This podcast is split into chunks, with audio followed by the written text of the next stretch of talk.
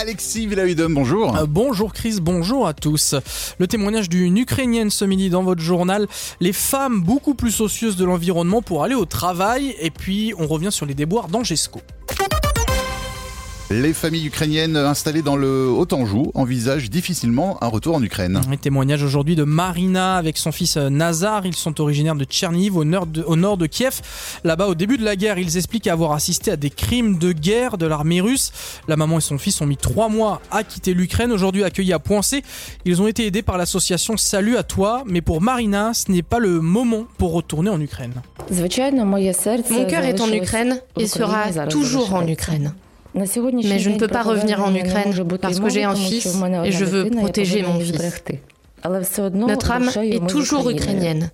Si c'était possible de revenir en Ukraine, ce serait un miracle. Ce miracle est possible si l'Ukraine rejoint l'Union européenne.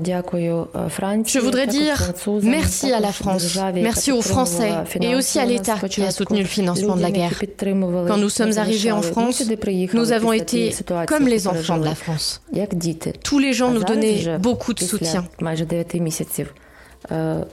Après neuf mois, nous avons grandi et appris à faire confiance, appris à rire, à être positif. On peut voir le futur et avoir de l'espoir.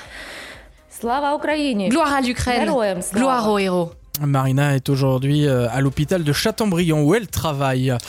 Les femmes beaucoup moins pollueuses que les hommes pour aller au travail. Résultat d'une étude de l'INSEE, elles utilisent moins la voiture et davantage les transports en commun ou la marche. Par exemple, à Angers, plus de 50% des femmes utilisent soit le vélo, la marche ou les transports en commun contre 40% chez les hommes.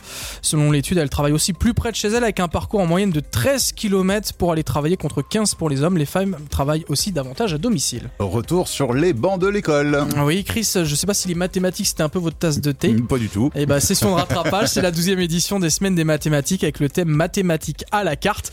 En Mayenne, les écoles se lancent des défis avec des problèmes à résoudre en lien avec le patrimoine local. Au collège Jean Langevin d'Evron, les élèves travailleront sur un problème en rapport avec la cuisine. La FFF avait euh, suggéré à, à Angesco hein, d'enlever euh, Abdelbouz Ama du coaching de l'équipe réserve. C'est ce que révèle aujourd'hui Hubert.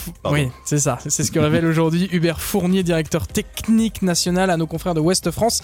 En novembre, la FFF avait reçu des signalements de parents. Elle avait alors au club de décharger Abdel Bouazama du coaching de la réserve. Coach aujourd'hui euh, démite ses fonctions donc euh, de l'équipe professionnelle après des propos sexistes lancés dans le vestiaire avant le match de Montpellier. L'ancien coach lui Gérald Batic n'a pas réussi à se mettre d'accord avec le club au conseil des prud'hommes à propos de son licenciement qu'il juge abusif en novembre dernier. Il réclame 2 millions et demi.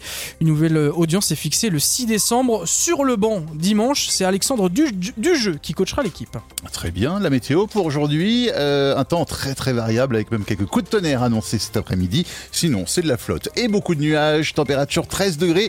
Demain, température en baisse avec un temps toujours aussi couvert. Pareil pour samedi. Dimanche, euh, bah, c'est pas mieux. Toujours des nuages et des averses. Par contre, là, les maximales monteront jusqu'à 15 degrés sur la Val et la Mayenne.